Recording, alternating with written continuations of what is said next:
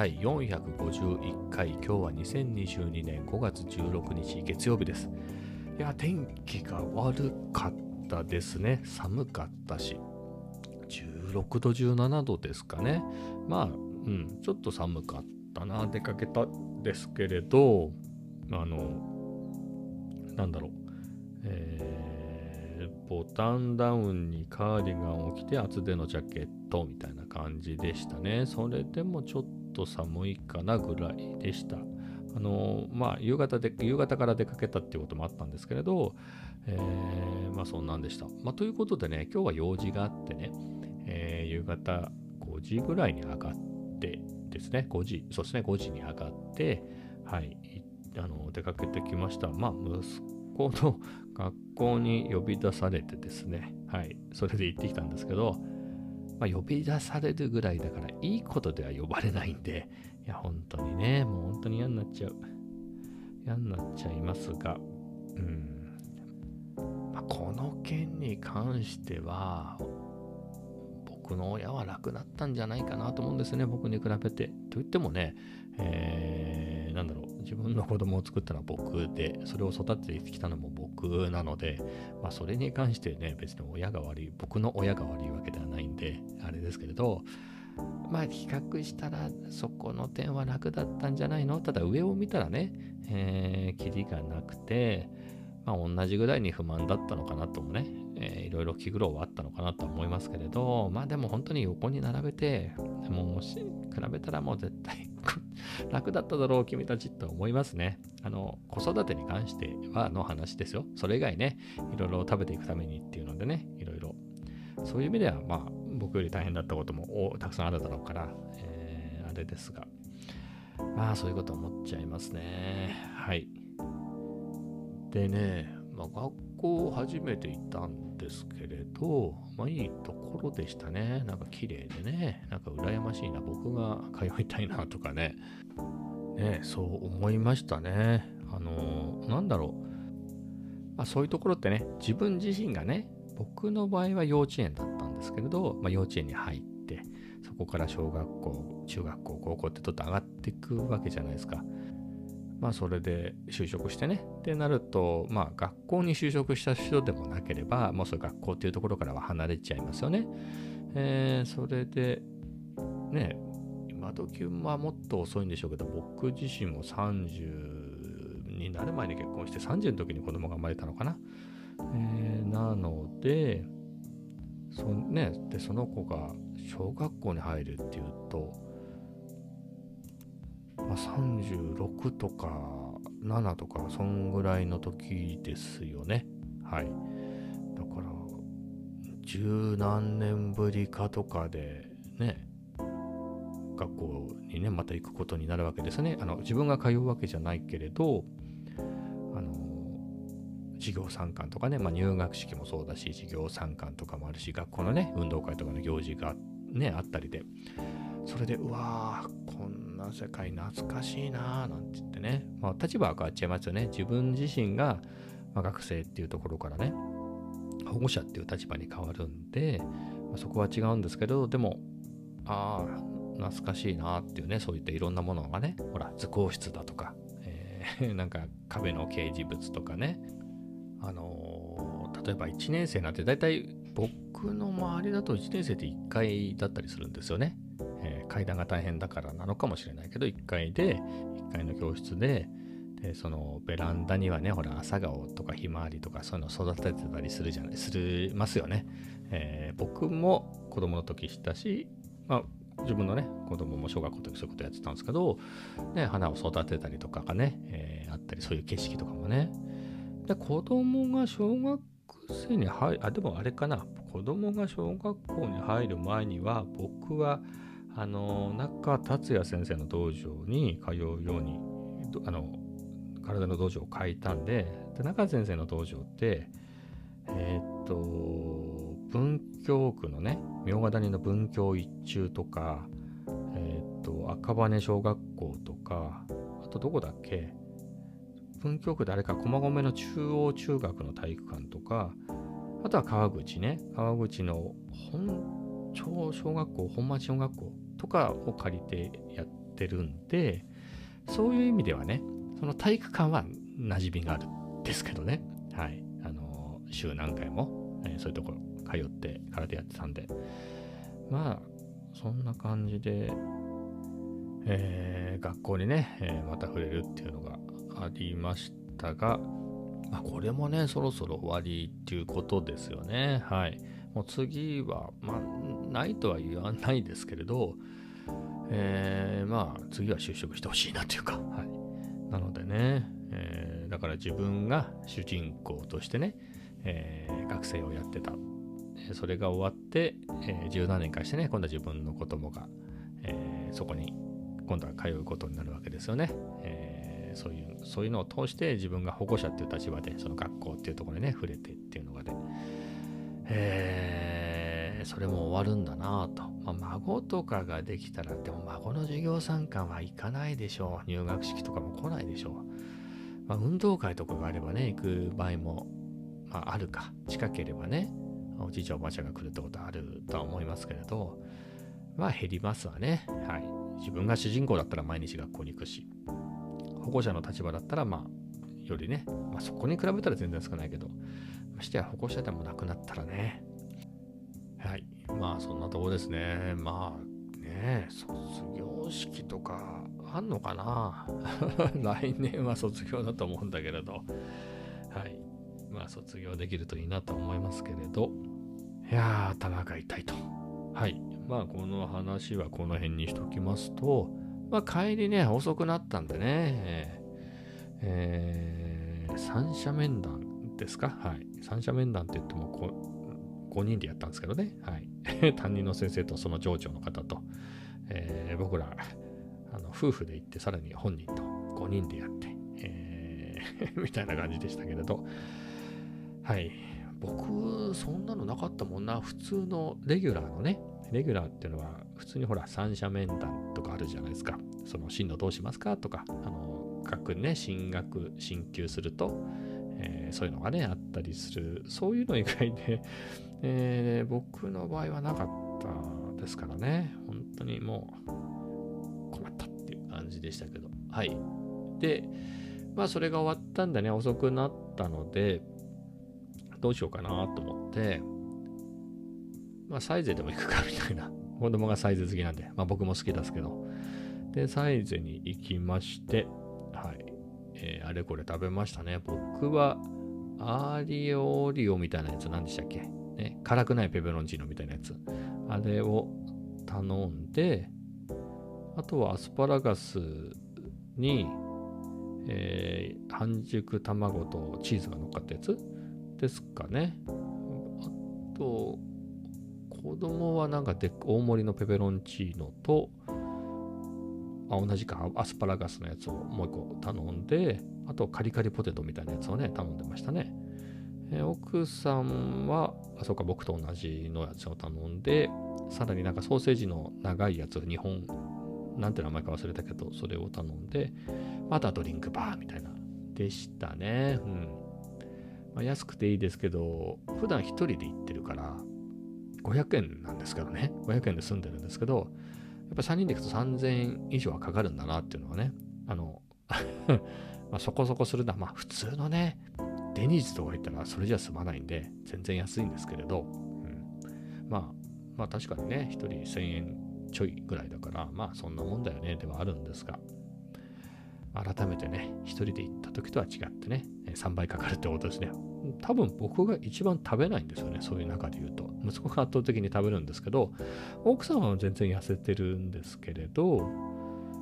まあなんだろうな、僕みたくあんまり間食しない分、その一食一食はちゃんと食べるっていうかね、うん、なので僕が一番食べないんで、僕一度に食べられないんですよね、うん、なんでか知らないけれど、はい、なのでそんぐらいで済みましたけれど、まあ平日ね、月曜日からっていうのは結構それはね美味しくて楽しいんですけれど、月曜日からね結構閉店間際までねいましたから、それは結構疲れますよね。僕はリモートだからまだいいけど、奥さんなんかね朝一でまた仕事出しで、いやーにしてもね仕事終わってからもう都内まで出かけていくのは結構しんどいですよ。はい、行くときはまだ電車空いてますけど、でもねやっぱりねあんまり遅くなってから出かけるのが好きじゃないんですよね。暗くなってから出かけるみたいなのは、はい、まあ、深夜特急とかね寝台列車の旅でそういうね時間帯に出かけてくるとかだったらまた別のワクワクはあるけど、まあそれにしてもあんまり夜出かけてくるのは嫌ですね。仕事とかでねもともと普通に朝から会社に行ってね、で就業後によし繰り出すぞっていうそういう夜は全然 OK ですけどね、夜だけみたいなところ出かけるのは。だから空手やってた時も空手って土曜日とかだった。あ、でもそうだな。土曜日とかも夜でしたね。うん。で、ね、部活が終わってからその場所を借りるから夜なんですけど、7時半でしたね。僕のところは7時半からでしたけれど、やっぱりそうなると、6時とか過ぎにね、出かけると冬なんかすっかり真っ暗でしょ。もう嫌なんで、早めに行ってましたね。早めに行って。少年部が始まるぐらいの時間に行って1時間ぐらいで少年部やってるんで、そこから準備体操したりして、ね、ストレッチしたりして待ってましたね。でさらにはもうちょっと先早く行ってどっか寄ったりとかね、そんなことしてたぐらいだから、はい、もう夜になってからまあしかも仕事の後にね、まあ、遠くまで出かけるというのは、疲れたなと、はい、そんなところですね。では次の話題でいくと V 読ですね、昨日のポッドキャストでも言いましたけれど予告通りですね、仕上げて公開をしました、ゴールデンウィークのね、家飲みバーベキューに招待された時の感じのですね、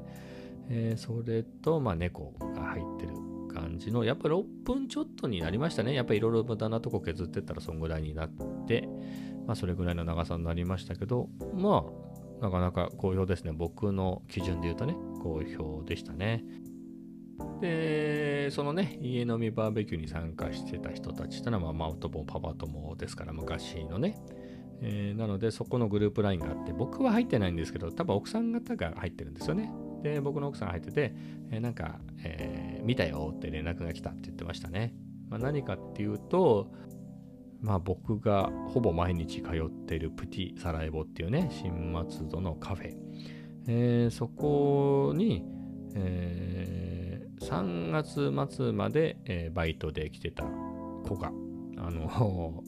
のパパ友ママ友のねお子さんだったと。まあ、僕も小さい頃っていうか中学生ぐらいまでは会ってたんですけど、全然そんなにもともと年に1回会うか会わないかぐらいだったから、そういう場で会えば分かるんですけれど、それ全然違うとこで、しかも中学生ね結構ボーイッシュな中学生から、まあ、結構ね22か歳までなっちゃうともう変わっちゃって分かんないですよね。本当にちょくちょくね毎年とか会ってれば分かるんでしょうけど、もともとそんなに、まあ、年1会うかなぐらいでだったので全然気づかなかったんですけれど、僕のことを見てサラエボに来てた人ですよねみたいなことになって、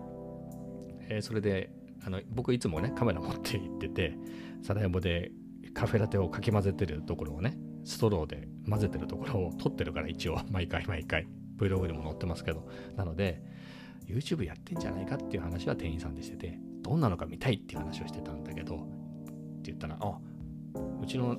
旦那やってますよみたいなことだって、それで呼ばれて教えてくれなんつって言われてですね、みんなが登録したいって言うんで、それでねみんなに教えたので、まあ、それで見てくれたっていう話ですね。はい、ありがとうございますっていうんですけれど、まあ、今回はねそういうのもあって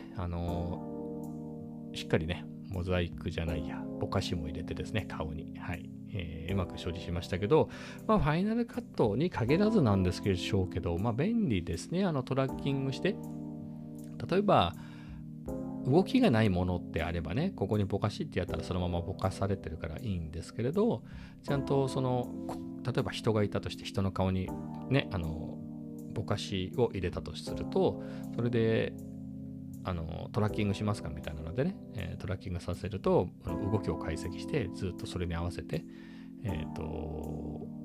ば人がねいて顔にぼかしかけたとして、それが動いたらその動きに合わせてね、ぼかしも一緒に動いてくれるんで、すごい楽ですね。はい、そういうのを対応しましたね、今回は。何人もいたんで、はい、まあそんなところで、ひょっとしたら顔が出た方が嬉しかったのかもしれないですけど、まあ、いちいち確認するのも大変ですからね。はいなところで、まあね、それでまあ自分でその映像を見てて思いましたけれど、α7C いいですね。やっぱ綺麗ですよね。画質が良いなと。まあそこも基準で、本当にね、α7-4 とかの方がね、10ビットで撮れるし綺麗だろうし、α7C よりは厳密に言えばダイナミックレンジがどうしただとか、そういうところまでいくと、まあ、α7-4 なり S3 なり、まあ、キヤノンの EOS R5 とかの方がいいのかなとは思うんですが、まあさすがにフルサイズでね、しかもソニーのセンサーですよね、ソニーのカメラだから。で、からやっぱり綺麗ですよ。はい。さすがに綺麗だなと思いました。改めてね、見てて。うん。良いぞと思いましたね。僕もこの辺は結構、なんだろうな、これって変数が多いですよね。パラメーターが多いっていうか、なんか変わるところが多くて、ピクチャープロファイルもね、まあそもそも10種類入ってるのか。10種類ぐらい入ってて、じゃあそれのどれを使うんだと。まあそれを使うとして、どれかを選んで使ったとしても、そのまま選ぶだけでいい、まあ選ぶだけでいいと思って選ぶこともできますけど、その中でね、中に入ってパラメータいろいろいじってるから、どれにするんだみたいなところとかね、そうやっていくと本当キリがないんですよね。それ、さらにそうやって撮った後、ではそのファイナルカットでもダヴィンチリゾルブでも、プレミアプロでもいいですけれど、そういうのでどういうふうに色を合わせていくんだみたいなね、それをやるのかみたいなところもあって、本当にいろいろあるんですよね。まあここしばらくの大きなトレンドっていうか、僕の中でのトレンドで言うと、まあ、取って出しでいい感じに、まあ、全く調整しないってわけにはいかないけれど、基本そんなにいじらなくても、使えるようにっていう設定を探していろいろやってますね。その中でもなんだろう、まあオリジナルでね、まあ、他の人のも参考にしながら作ったピクチャープロファイル、でやってたこともありましたけど、今はもうピクチャープロファイル使うのをやめて、やってますね。それでいい感じになるようにして、うん。まあそれで、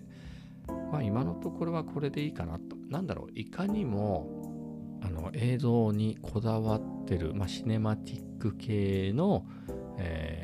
色っていうのではなくて、それも好きですけどね、ではなくて、今のところはなんだろう、普通にね、写りのいいカメラで撮って出したらこんなになるよねみたいなのが好きですね。はい。まあそれで十分に綺麗だから。今のところそれでいいかなっていう、まあ今、なんだろう、そういうブームですね。それをもうちょっとシネマティックにするってこともできるんですけれど、はい、ここしばらくのブームで言うと、ナチュラルな感じで、はい、やってますね。まあそれはそれで満足してます。まあね、こういうのも自分の中のトレンドがあるんで、次のブログからまた変えるかもしれないですけれど、はい、まあそんな感じでやってますね。まあそんなところかな。今日は